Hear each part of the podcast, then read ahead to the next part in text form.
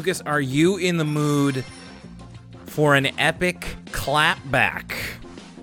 Oh my goodness gracious. I mean, it depends on whom it's directed to. Is the clapback headed towards me? No, no, no, no. Not not you or me, but it does involve the show that we're talking about. Arthur clapped back. Yes. Arthur Whoa, did okay. clap back against someone that Dare I- I say that's T?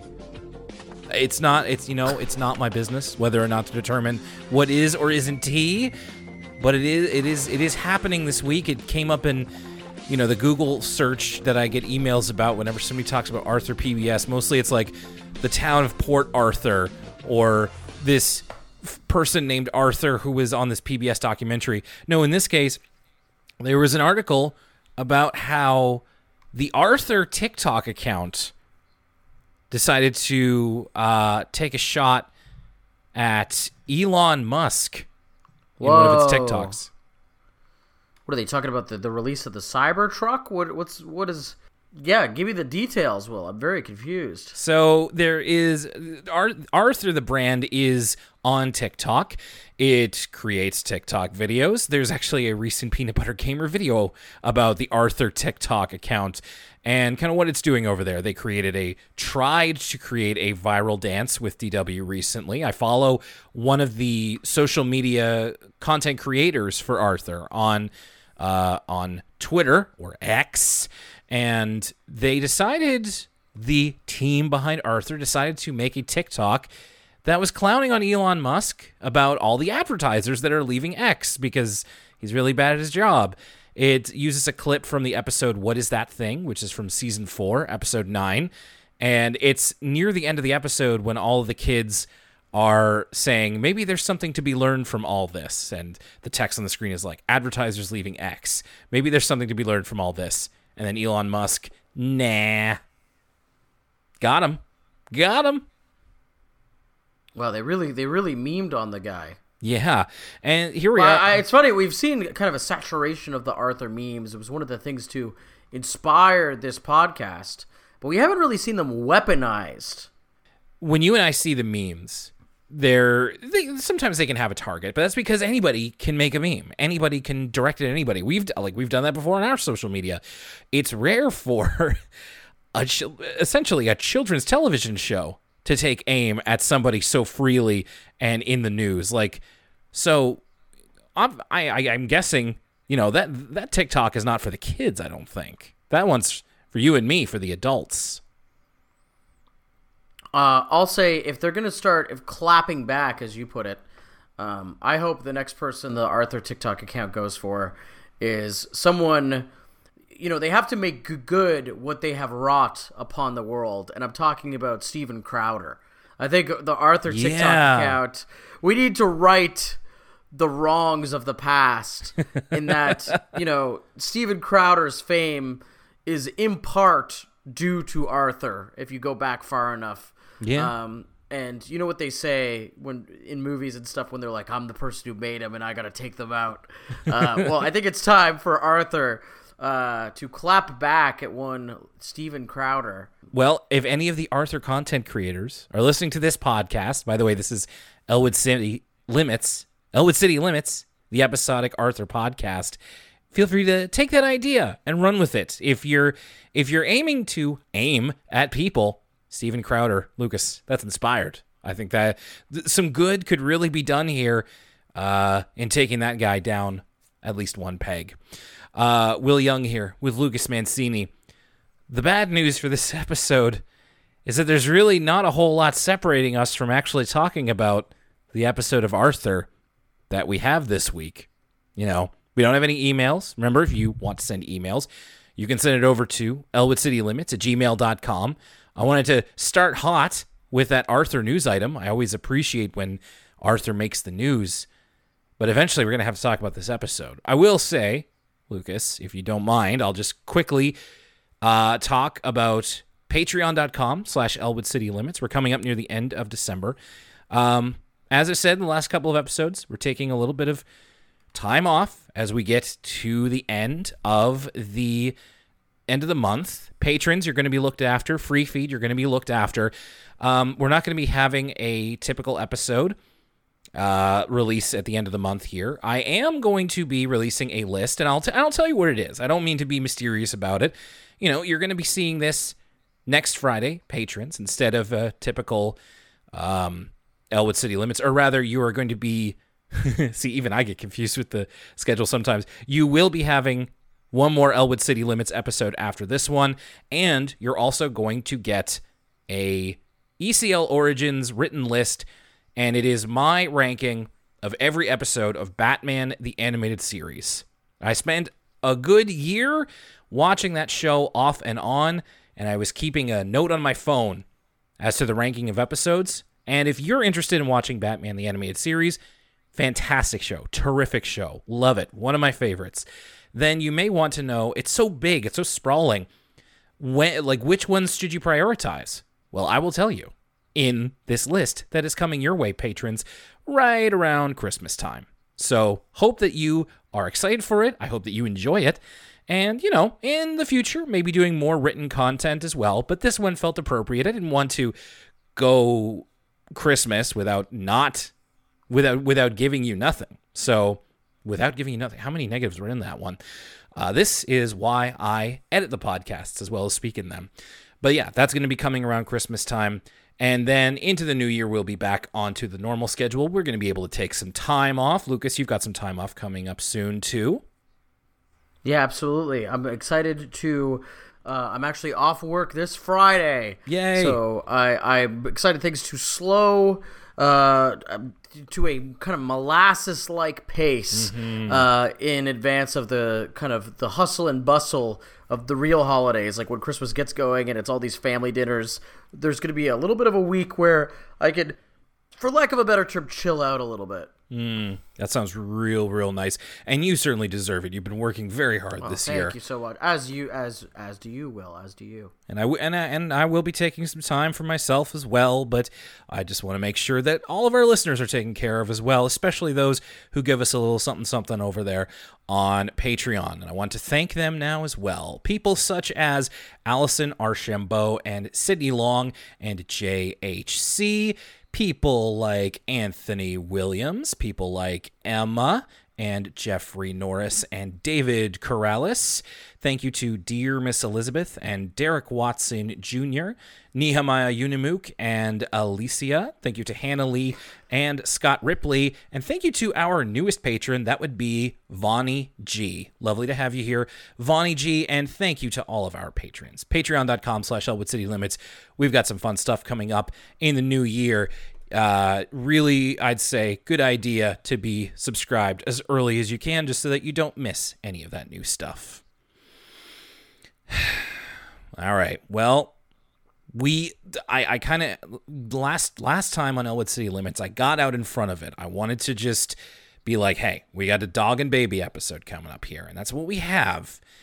But I feel like it's so much more and yet so much less. So let's see we've been trending towards a little bit of the shorter episodes lately. I feel like there's been a tiny bit less for us to talk about. So let's see what we can scare up with this one, Lucas. The episode we are starting with here today, as we are nearing the midpoint of season 19, this is called Carried Away. And right in the opening seconds, boom, alien in your face. Orange, multi eyes. Deal with that.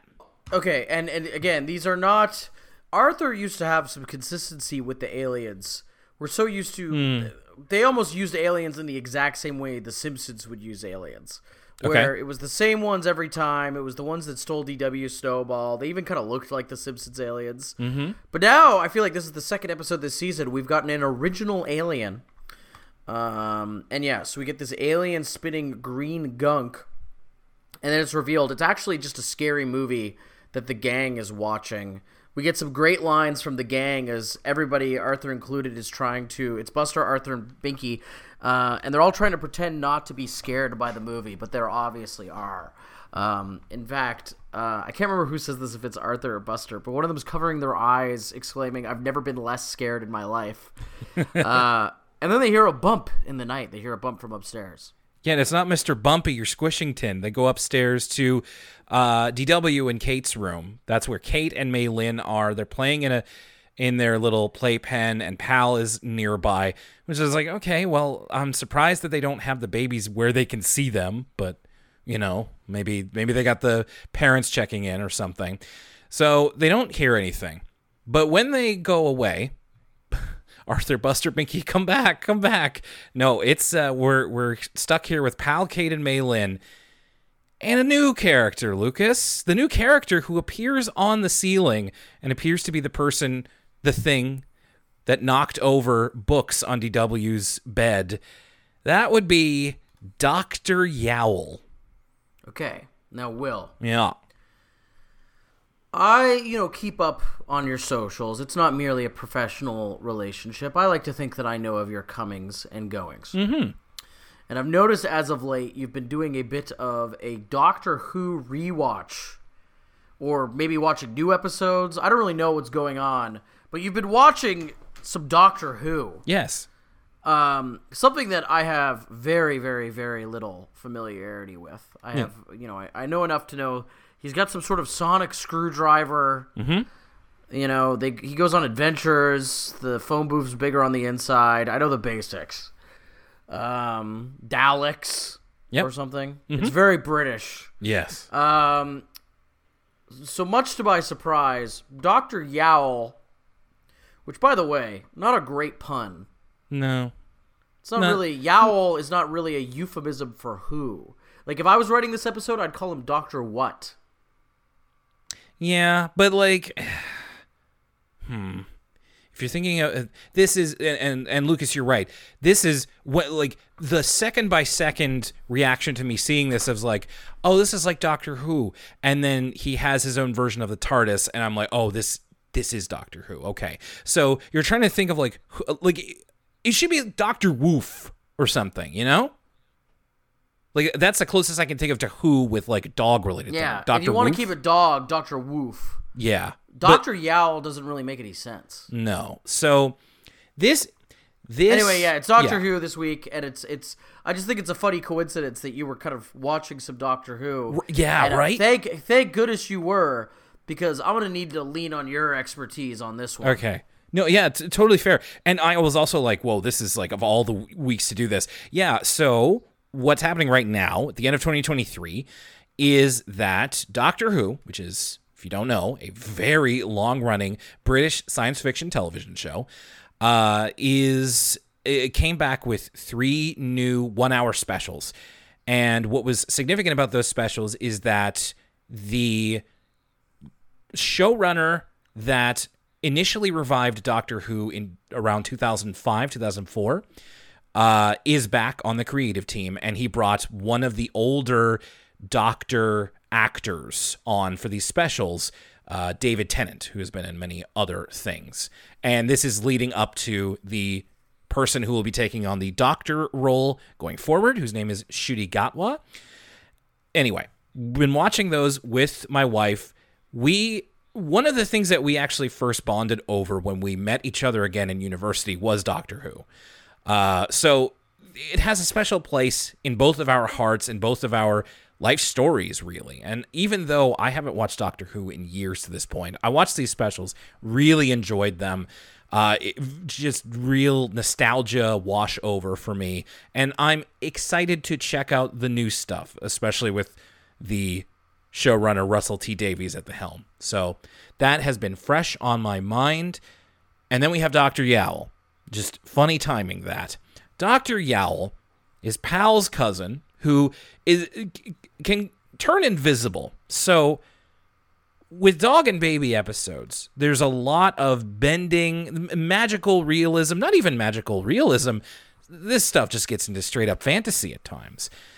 And and which we're doing here. Pal's cousin from the former planet Pluto, he is the same breed as Pal, eh, just a little bit older. He's dressed in like a uh, brown um what would you call this? Like a Stetson kind of hat? Uh, a Stetson's more cowboyish. It's it's it's not quite a bowler hat, and it's not quite. It's uh, it's brimmed. A top hat, yeah. It's like a bucket hat almost. He has a s he has a scarf as well. Um, he has what Kate later calls a magic two shoe toy, which seems to Ah. be which seems to be the sonic screwdriver alike, which is the doctor's constant item. And he reveals that he has a spaceship called the BARCDIS, which stands for Ballistic Astro Rocket for Carrying Dogs in Space, which is a takeoff of the TARDIS, which is the doctor's spaceship that looks like a British phone booth. So they, they absolutely know what they're doing here. So right away, they're asking us to kind of swallow a lot of this stuff of just like, all right, now we are into, we don't even have to pretend that we have a foot in reality with these episodes anymore. Before we, uh, one of our con- consistent complaints about the dog and baby episodes, which if you don't know, we're really not big fans of, is that it feels like Arthur is trying to be other types of shows, specifically shows like Rugrats. With this one, it's like, okay, there's not even the pretense of like this is a dream necessarily. I late I- I suppose at the end of the episode, Kate and Mei Lin and Pal are asleep, but there's no implication that they fall asleep and this is a dream, which Arthur is usually explicit with. This is just kind of happening, and Pal is aware that Dr. Yowl is a distant cousin of his. Dr. Yowl comes from the former planet Pluto, and he takes them in the Barkdis on a trip around the solar system. And this is this is the ep- this is the episode. This is the episode that we're watching. What ye- what year was this season again, Will? I should really write these things down because I always have to ask you. I, I you know what I'm I it always kind of slips through my mind as well. Season so 19. Arthur season 19 is 2016. It's airing in 2016. Okay. Okay. Uh, you want to know what was uh, in full swing at this point? What's that? A little show called Rick and Morty. There's a little bit of I know it's a Doctor Who parody, but there's also kind of a weirdly Rick. We're we're starting to get into the Rick and Mortyfication of pretty much I think all of animated television, ch- child or otherwise. I think that show was so wildly popular, it it might even be um, kind of an unintentional influence. I feel like everything started to become Rick and Morty for a while, and, and we're kind of still dealing with that kind of uh, popular culture impulse. You know, there was everybody's talking about their multiverses. Everything's a multiverse these days, and I think that's actually kind of still fallout from you know the the onset of, of Rick and Morty in the public consciousness because this is very much as much as it is a Doctor Who parody the stuff it gets into later on in the latter half of the episode uh, is is very Rick and Morty esque, uh, and not to not to kind of play my cards here, not necessarily for the better, I would say. That's really interesting that you say that. Um, I'm just conferring the dates here. The first season of Rick and Morty, geez, if you can believe it, was 2013. it started in 2013. Uh, we are actually we just passed the 10 year anniversary of Rick and Morty's debut. Um, so this, yeah, this has already been going on. Of course, we know that a lot of Arthur production starts like a year before. So this started airing in January 2016 uh sorry in tw- uh, june 2015 and then into 2016 um there's some inconsistencies on the wikipedia here i'm just reading but by then the first season of rick and morty would still have been probably well known so that's not outside the realm of possibility that that could have been a an influence on what's going on here uh, i will say about dr yowl certainly could be more annoying. In fact, I actually prefer his British accent to Pal's. And I think I that's agree. just I think that's just because he's like an original character. He's not being grafted onto a character we already like. It's true. Like, imagine. Yeah, that's actually a really good point, Will. That like Doctor Yowl is something I already had my conception of Pal, and then they kind of recontextualized it, right? Yeah. Um, like I'm trying to think. Uh, there's not really any other characters that don't speak that ha- they haven't already given a voice. But imagine if when Kate first voice was it was Australian all of a sudden, it wouldn't make any sense. It'd be weird. So I can see why you know Doctor Yowl goes down easier, and also you know he's a Doctor Who parody. It makes sense for him to be British. Pal, there's no rhyme or reason to it. Right. It just so happens to line up right here, many, many seasons after it was already decided. So they go the three characters go in the Barkdis. First, they go to Mercury, where the atmosphere is very, very hot. Now, they get past the whole thing of like, how are the babies and dog going to breathe in space? Uh, Dr. Yowl gives them space snacks to protect them from the effects of being in space. They kind of taste like chicken. I wrote I wrote in parentheses, how can Kate and Mei Lin chew them? But again, eh, questions, do they matter at this point? I don't I don't I don't know. I don't think so. I don't even really care. So the, they're on Mercury. The atmosphere is very hot. In fact, it manages to cook a bone in ham that Yowl tempted Pal with earlier. Uh, he kind of dangled it in front of him, and that's what got Pal to go on this adventure. So the bone in ham is cooked. And then next they go to Venus. And this is where Dr. Yowl left a toy behind that he wants to find. So it's at this point, you know, they went to Mercury first, and it's like, oh, Mercury's atmosphere is very, very hot and inhospitable. Then they go to Venus, and he has like another fact as they're flying by. So not just dog and baby episode, educational dog and baby episode. It's funny. So your kind of art imitates life with this episode is that you were watching Doctor Who and it's kind of Doctor Who themed. Mm-hmm. My connection is um, one of my favorite podcasts, a podcast about List, the comedy podcast. Mm-hmm. I've been doing the ironic five weeks of planets. Okay. Uh, where every episode has been themed on about a planet, you know, th- th- these very ones, and they've been kind of doing this bit ironically, like ironically sharing educational facts uh, about all the planets and writing a song about each planet. Um, so this this was my kind of connection and, and me feeling like deja vu. Like where have I heard these planetary facts before? And I was like, oh, it's it's from the the pod about lists. Uh, so that's just another weird coincidence this week. Another thing that, in fact, earlier in the season, we had the episode where they go into Brain's brain, and it felt like a Magic School Bus episode. And in a way, so did this.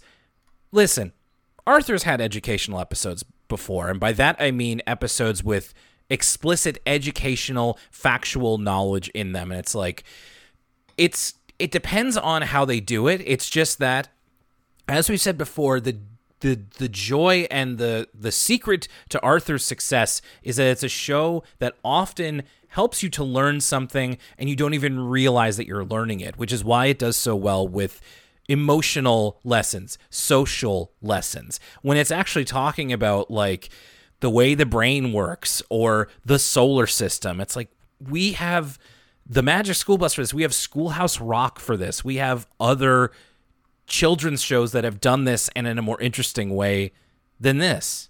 It just kind of feels. Uh, well, especially because the latter half of this episode, you know, during this part, my brain basically shuts down. Yeah. As we've talked about time and time again with some of these educational PBS shows, you know. Yeah, yeah. Cyberchase, a show that is beloved from my childhood, but actually watching it as an adult is brutal because they freeze, uh, they time stops to do some uh, mental math. Um, but uh, with this episode, the end of it kind of actually becomes pretty compelling, especially if you have the adult context that, you know, Dr. Yowl is supposed to be, you know, a hero, much like Doctor Who, and instead it's kind of twisted on its head. After we do these tours of the planets, you realize Kate sneaks onto this spaceship and realizes that Dr. Yowl has gotten a communique that he's supposed to kidnap one of them and keep them on Pluto, Yeah. uh, or trick them to never come back to Earth. And this, I was like, whoa, okay, now you have my attention. Because I wasn't expecting this at all. I was like, Dr. Yowl's a good guy, whatever. They're doing this educational tour, these planets. And now the stakes couldn't be higher. You know, it's not often in Arthur we have to deal with. You know, we always talk about episodes. There's the rare Arthur episode, the lice one, for instance, where we deal in life and death. uh, and this is one where we're dealing with either dog napping or kidnapping, ex- extraterrestrial dog or kidnapping at that. So pretty high stakes for an Arthur episode. Pretty engaging stuff, and a interesting twist. Like I said, I didn't have Doctor Yowl being in this moment what I thought was evil on my bingo card. So from here on out, you know, once they hit Mars, that's when I kind of started locked in again. Okay. So yeah, they go to Mars. This is where we introduce the Curiosity rover, which is a real thing, and they drive it around and have some fun with that. You're right. Kate hears Uh, by the way, props I'm using the word communique. I don't hear that word enough. Um, she finds out that the Plutonians seem to want Pal to be taken to Pluto. But as the trap is later sprung on them when Kate and Pal go out for a drive in the Curiosity rover, uh, they really want to bring Mei Lin over to Pluto. For what reason, we're not sure.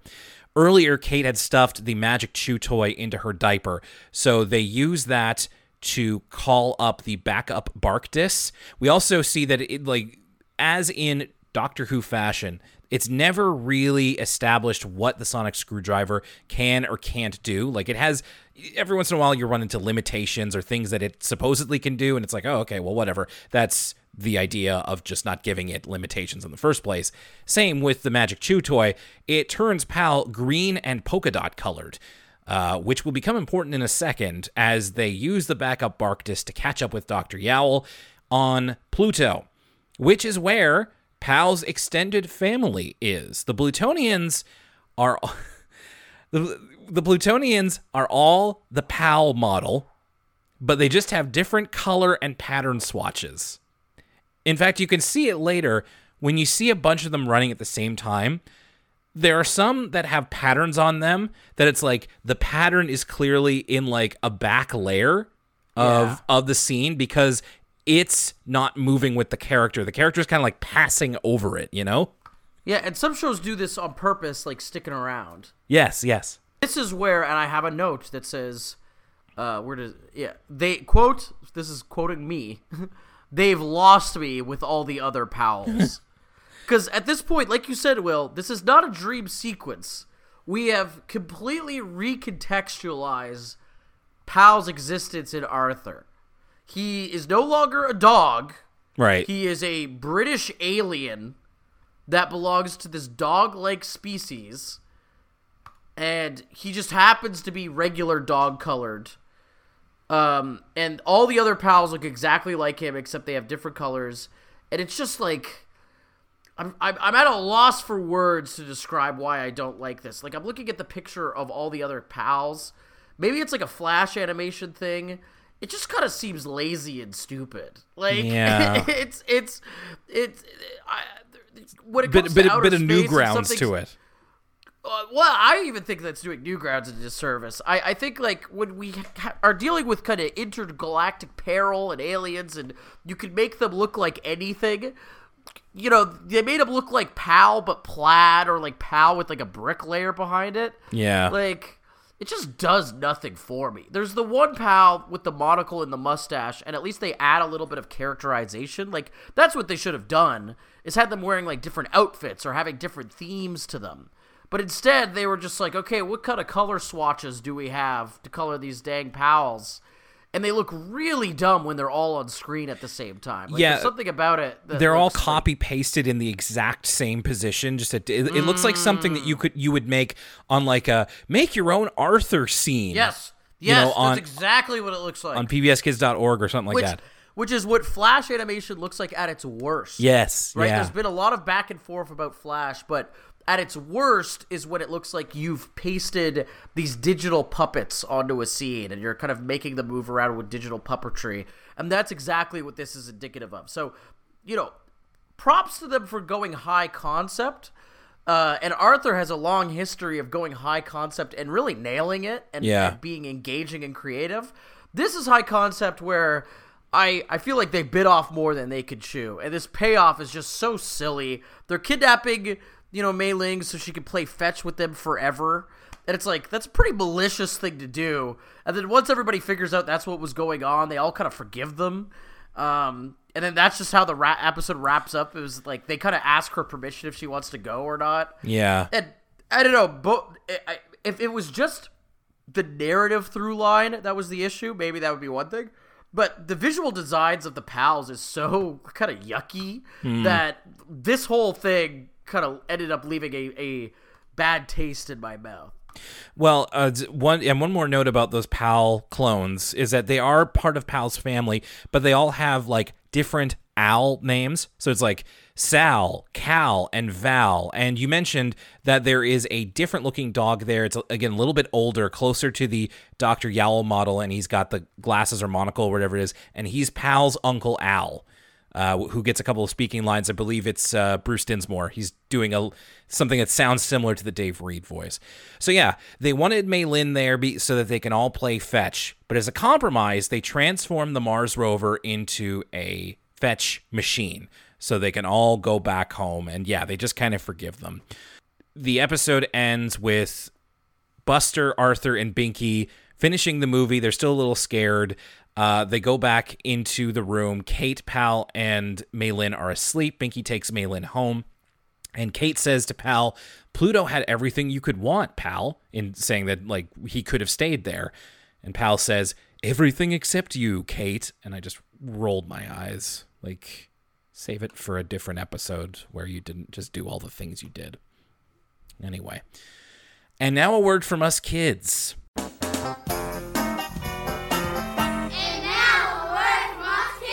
I believe it's Marley and his third grade class.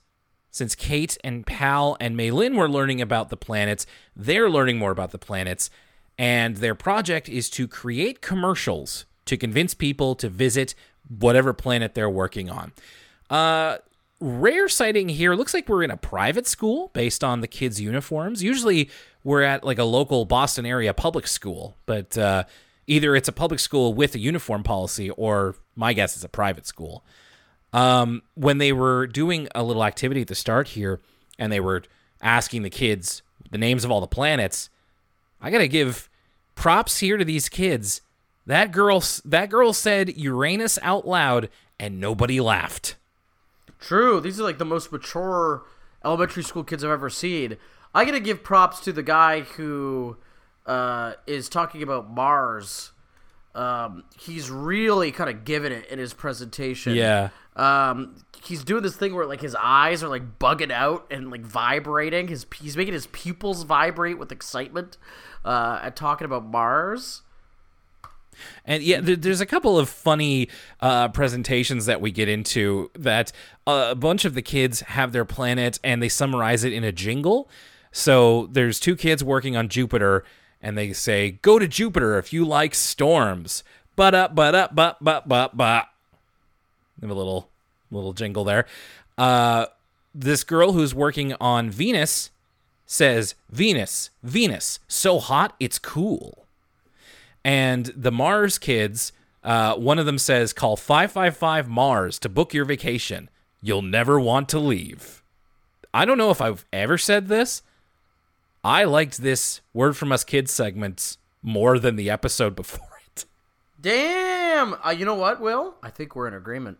I, I and, and like legit, I found this very entertaining. Like I thought these kids were fun. I thought that was an interesting assignment. I also learned something. I wrote down this fact.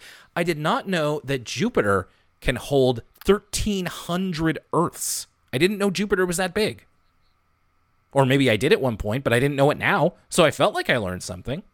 So props to these kids teaching me something and outdoing Arthur itself. Supporting this podcast is how it keeps going, and it's very easy to do. So here's how you can do that. If you're listening to this show and want to get the full back catalog of Elwood City Limits and all of its sister shows and offshoots, you can listen on Apple Podcasts, Spotify, Google, and even more services. You can also go to our YouTube page, youtube.com slash Elwood City Limits for the full back catalog. If we aren't on a service you use, please let us know. You can interact with us on social media. We're on Twitter at ECL Podcast, Instagram at Elwood City Limits, and twitch.tv slash Elwood City Limits Pod for our occasional streams. We're also on Facebook and Tumblr. Feel free to reach out to us on social media, or you can email us, and your email might be read on the show, elwoodcitylimits at gmail.com. Finally, for exclusive content including entire side series like For the Kids, a PBS Kids podcast, and ECL Origins, subscribe to us for as little as a dollar a month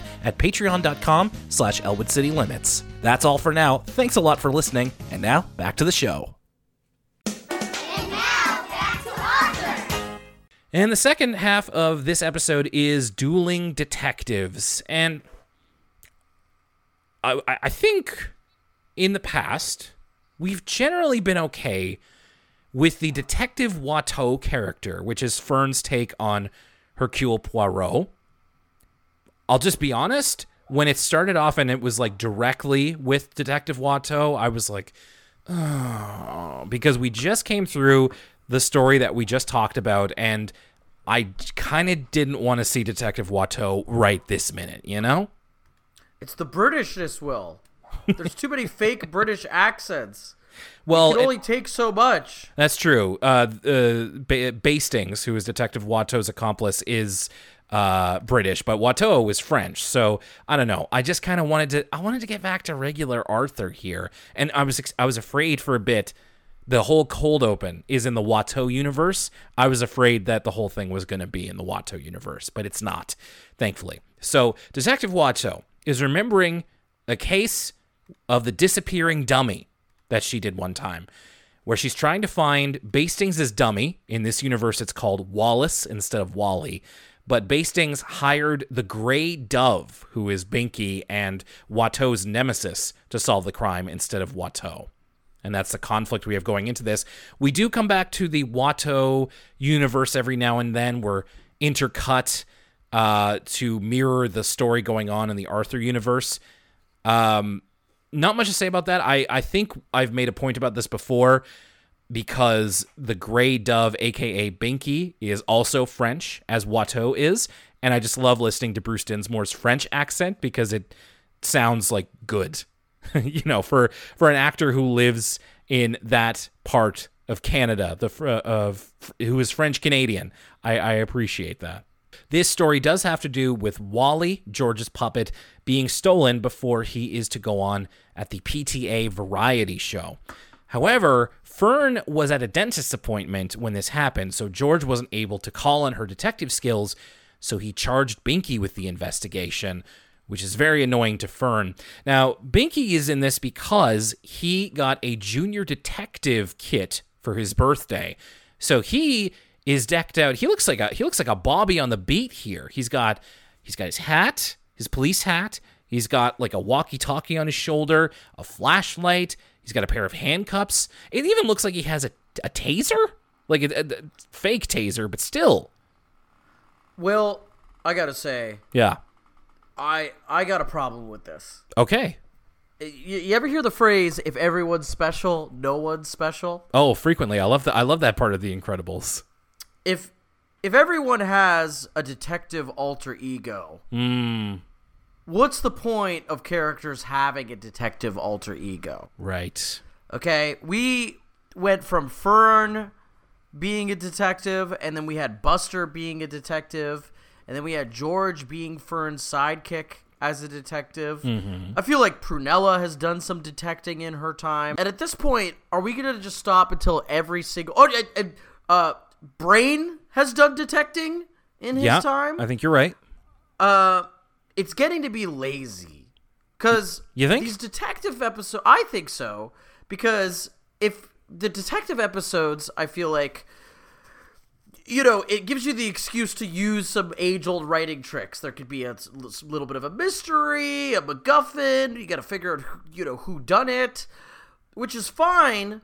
But I don't like them. They're doing it now with every single character in the show, and at some point, it makes the character seem less special. Like one of the things about uh, Fern being a detective is that it made so much sense with her character Yeah. you know, she's into detective literature. She's an admirer of Sherlock Holmes. She's kind of gothic. She likes poetry, you know, things that would fit in that time period. She's obsessed with the macabre. Um, it really does make sense with her.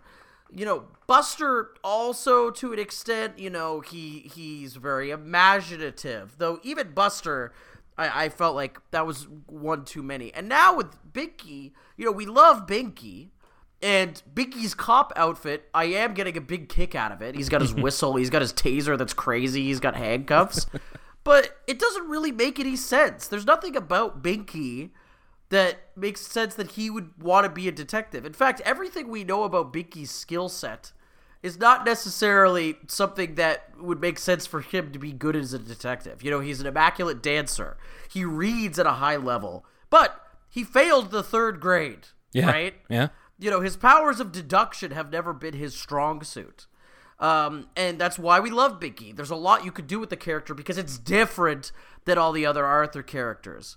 But everybody having a detective alter ego, when they're in detective mode, they all kind of become this nebulous glob of the same character. Yeah. You know, George, when he's a detective, is just kind of doing Fern with a British accent. Yeah. Buster, when he's a detective, is just kind of doing Fern. Same with with with the brain. No, no, no, no, no, no. I just I want to push back a little bit because Buster Baxter Private Eye was there before Fern was as Watteau, Mm-hmm. and Buster's whole thing is that he's a he's a- like a film noir detective, The- like a hard boiled hard boiled detective. Uh, that is true. It, it's distinct. Um, yeah, absolutely. And I think those are the two best ones by far. Is is Buster Baxter, Private Eye, uh, and Fern. And and Buster's always makes sense because he's got such an overactive imagination. yes, yeah, yeah, yeah. But this, it's like at this point, I feel like they're going to make a detective episode with every single Arthur character. Yeah. Um, and I would rather, you know, maybe there's other works of genre fiction we could tackle in these characters' imagination. Totally. Let's do another episode with Biggie as a pirate. You know what I mean? yeah, or Um, or something, and like Or something. Well, and we've done a lot of episodes in Arthur that were based around a mystery, especially earlier episodes. You think about the one about the mysterious hand, or um, the the one with well, the one I'm thinking of is uh, the first Buster Baxter Private Eye episode. But even that one, the mysterious hand, that is a mystery story that doesn't have a detective character. In fact, Binky is at the forefront of that story, but he's not taking on a detective persona. So we don't necessarily need to do that for yeah, I think I think you make a really good point, uh, Lucas. And it does kind of like it doesn't take away anything. It just doesn't really add all that much. So we've got Fern. Well, I, I, would, yeah, I would say, in my opinion, it actually does take away something slight in that Hmm. I think Fern's detective character really made her unique.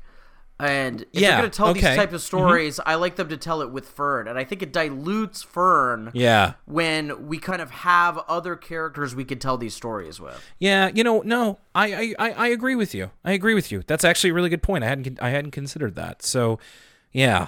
Anyway, we've got this story here where Fern slash Watteau suspects Binky slash the Gray Dove was actually the person who stole Wally.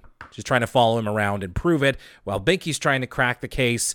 At one point, Fern sends Binky on a literal wild goose chase. She uses the term wild goose chase, and Binky takes it literally. So that's how Fern distracts him and he goes to look for a wild goose. Little note here. So they mention how Wally was in a room, uh, in in his little kind of trunk in a room, and the kids were with the teacher, Mrs. Fink. Except they don't call her Mrs. Fink. They call her Miss Fink. So remember a couple of episodes ago when we had Miss Bryan and now she's Mrs. Bryan? So Mrs. Fink is now Miss Fink. Do you think she got divorced? Is there, yeah, is there like a, a kind of wave of divorces hitting Elwood City Elementary? Or you let, let me let me let me scare this up out of whole cloth. Maybe Mr. Fink left Miss Mrs. Fink and is now Mr. Bryan. You know what I'm saying? Or maybe they're, they're going to love this one on the Discord. it's 2016, Will. Yeah. Maybe Mrs. Fink and Mrs. Bryan Ooh. were dating. Okay. Or married. could could could be. Although, yeah, I, mean, it's, it's it's they're still calling her Miss Fink, so it's just like it denotes a separation of some type. Anyway, I just kind of noticed that. I'm sure they didn't think about it that hard, but I just thought it was funny. This ends up. This whole thing ends up uh, with Francine coming to Fern and admitting that she took Wally out of his box and kind of messed around with him, but didn't steal him. When George was coming back, she kind of laid him down, so somebody put Wally somewhere else. Amidst all this, Binky handcuffs himself to Fern so that she doesn't uh, get away or try to escape because he suspects her in turn, but he loses the key. So they're stuck together for the rest of the episode. After they go on this little bit of a, not so much a chase, but they are running to solve the case after they kind of crack it together, they figure out that it was actually Mr. Morris. We've seen Mr. Morris all around this episode. Mr. Morris took Wally and he thought that he was one of the kindergarten toys. So he put Wally in the kindergarten classroom, which is where he still is, George recovers Wally and does the show at the, the he does the PTA variety show. He even gets his own little like um, sandwich board sign, which they must have he must have really been like a big integral part of the show. And by the end of the episode, Burn, Burn and Finky, jeez, uh, Fern and Binky are still handcuffed together because Binky had a hole in his pants where he put the key. So did they get out? Probably. I don't know. okay. Uh, Lucas carried away. What'd you think? Not a fan. No. Um, No. it it's I mean, again, it got my attention when I realized that Dr. Yowl was turning on them. I thought that was pretty interesting. Yeah, I, I I found I found your reaction to that interesting because it it, it really didn't do anything for me. So I'm glad that it Well, got you back a little bit. Is this because does Doctor Who become evil randomly in Doctor Who? Maybe this is maybe I'm misunderstanding the benevolence of Doctor Who. Does that Um, happen kind of often? I I'll just say probably. There's probably like this show's been on since the 60s and I certainly haven't seen all of it. I'm sure that's happened. I'm sure that's happened even in the seasons that I've seen and since forgotten. So I'll just say sure, probably. Um, but besides that, like, I don't know. It, it's kind of the worst that Arthur has to offer in that the mm-hmm. episode is visually ugly, it's plot wise annoying, and it does kind of, you know, you and I fan, you know, you and I will, we're fans of. Of media, we're fans of, of things like TV shows and mm-hmm. cinema, and Yeah. There's nothing worse when they make a new thing and it ruins the old thing. Hmm. Because you you always you, you have trouble enjoying the old thing the way you did because the new thing has recontextualized it. And this rewrites it retcons pal from becoming arthur's beloved pet that he adopted from happenstance to an alien from pluto who's a part of a race of aliens whose names all end with Al. It's like his name's not Pal because he's Arthur's pal. His name was already Pal. Yeah. Like the stuff that this changes about the Arthur lore. Sorry to sound like, listen, Will, we're two grown adults with an Arthur podcast. I'm not going to be ashamed to complain about the Arthur lore here. That's the purpose of this whole thing. Right. Okay. Yeah, yeah. The stuff that this does to the Arthur lore is unforgivable, and it's so annoying. Right. Um, so this is kind of even when Arthur episodes are bad, they're usually interesting to talk about. But I, I would go as far as to say this is about as bad as an Arthur episode could be because it wasn't just boring or insulting of my time. It annoyed me. It made me angry, hmm. which Arthur almost never does. So two thumbs down to carried away. Well, it's a type of annoyance that I, there have been in the run of this podcast series. There have been a lot of episodes that, we, maybe not a lot, uh, certainly a few episodes that we've watched where we've been upset or angry or annoyed at something. Whether it's a character that we're meant to be annoyed with, whether it's the repetition of a story they've already done but not as good, whether it's something to do with the animation. This time it was very much just I kind of can't believe that they made something that's this poor.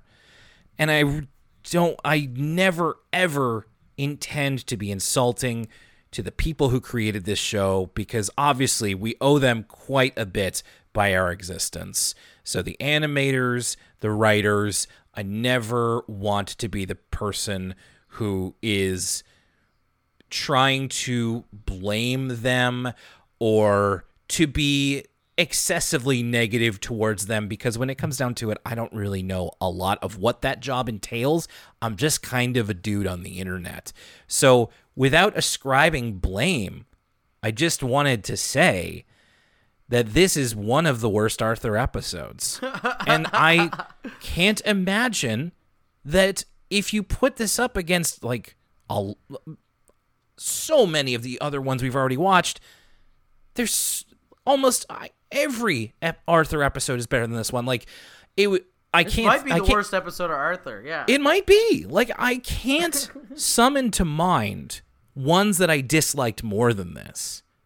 For whatever reason. Like there are ones that I disliked for different reasons, probably more intensely, but just the boredom that this inspired, the way that I felt that it was talking down to even its young audience, And Lucas, your point about how this changes Pal in the canon, now that aspect surprisingly doesn't bother me, but the reason it doesn't bother me is the problem where I just took that all in and was like, yeah, this doesn't matter. Whatever. Like immediately I was just thinking this isn't like this isn't real. This doesn't count as an episode. You know, if we're introducing a space dog that is in Pal's family that is a Doctor Who parody, then this ba- this doesn't even feel like it's real. This episode doesn't even feel like it exists in the Arthur universe.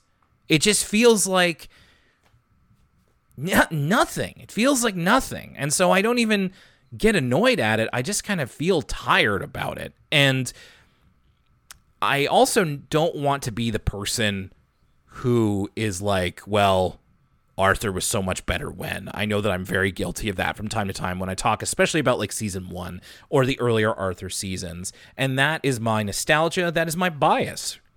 But I And- also and we really enjoyed we really enjoyed you know last week's two episodes. Yeah, and and, and I want and I want to make that clear. Of like, I'm not leaving this as an indictment of modern Arthur, or at least modern compared to you know seven years ago or whatever. This is not. This is certainly not writing off Arthur where it is right now. It just kind of sucks, and didn't enjoy watching it at all. And there's not really anything I enjoyed about it.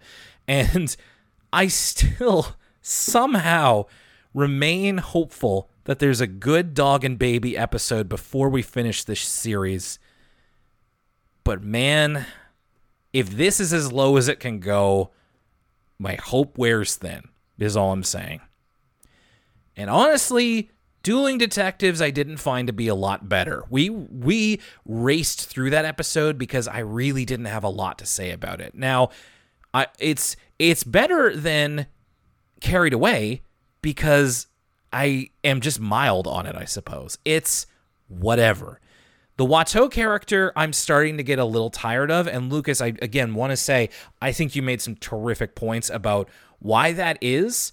And I think you might have even tapped into like a little bit of like latent feelings about this, or at least brought to light like something I hadn't considered before about Fern's detective character and how we're beginning to dilute it. And I can definitely see that happening. It just felt like a story that we've done before more interestingly. Again, I, I think it was also not helped by the setup of the potentially the worst Arthur episode we've ever watched. And then I'm just like, ugh, like I'm just so out of it. I'm so bored. I'm so like want to be done watching this for this week that I'm just like, I don't care, whatever. And it just feels like another Arthur mystery story that doesn't deliver as well as the better ones do. And this is, I think, the first time in the podcast where I can say the word from us kids segment was the best part of this episode. And i and i mean that in the sense of as i said before i think that word from us kids segment was really fun. But the everything around it under delivered and while this one didn't under deliver as much as the first one i still don't really care for it Yeah, weirdly enough, Will, I, we're in agreement here. I do think the word from us kids segment was the best part of the episode, and and in some sort of twisted logic, you know, carry it away. It's not so bad, it's good, but it's so bad that it's like notable.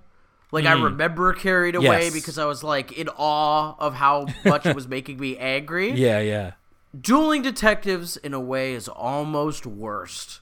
Hmm. Almost worse, rather, because I literally could. I just watched this episode. I couldn't tell you a thing about it. I have like three notes written down. It, it, it's done a disservice by being paired with Carried Away because I think I was already in a sour mood by the time Dueling Defensive uh, Detectives got going. But it really is just like there's nothing going on here of note. There's really nothing to talk about, nothing to kind of hang on to. The the kind of reveal in the mystery that it was the janitor cleaning up the toys is not a satisfying reveal. Um, and it's not necessarily kind of, you know, alluded to in a way where we could have put it together ourselves, like in some of the more fun Arthur episodes. uh, the mysterious hand, that kind of stuff with the mystery. Yeah. Um, the whole thing was just kind of a big, kind of like, just kind of like a dud. Um, which is, is almost worse because I had fun talking about how much I hated Carried Away. there's nothing, there's no fun to be had getting into dueling detectives. Like you will, I was just kind of waiting for it to be over. This, I think this might be the worst Arthur episode front to back that we've ever talked about, which, Wow. in a way, is notable. I like when we started this, I was like, I don't even think we're going to be really talking about this for very long, but this is getting on to be the longer the, one of the longer episodes we've had in the last little bit. So I'm glad we were able to make some hay out of it. Um, yeah. So sorry to kind of end this on a bit of a negative note, but what I am glad for is that we have one more ECL episode coming up before the end of the year. So hopefully that one is going to deliver a lot more. And that's going to be coming up next week for patrons and near the end of the month for the free feed. So, one more before we start our little holiday break here. And yeah, let's let's cross our fingers and hope that one's going to deliver for us. Thank you very much for listening to this episode. Hope we didn't bum you out too much with this talk and of course, as always, we love to hear from you about what you thought about the episode we talked about, about the podcast itself, anything. Remember, elwoodcitylimits at gmail.com. You can talk to us on socials. And if you're on the Patreon, you have access to the Discord where Lucas and I frequently are and love talking with y'all on there. And we can definitely talk about this episode as well. We've got the uh, ECL Origins list coming up. That's going to be on the Christmas weekend. I think it's going to be on the 23rd. Uh, that's going to come right after the last ECL of 2023. And that ECL episode is going to be Buster isn't buying it and one ornery critter. So let's cross our fingers and hope that that one can leave us in a little bit of a better position than we're leaving today. Lucas, sorry if this kind of left you in a bit of a sour mood, but there's all we're in the we're in the season where it's all about positivity and Oh. light light and all that good stuff. Will, Will, Will, Will, Will. Little do you know, I'm a hater. And so sometimes I love to hate. I'm actually in a great mood, and I had a great time talking about these terrible Arthur episodes with you.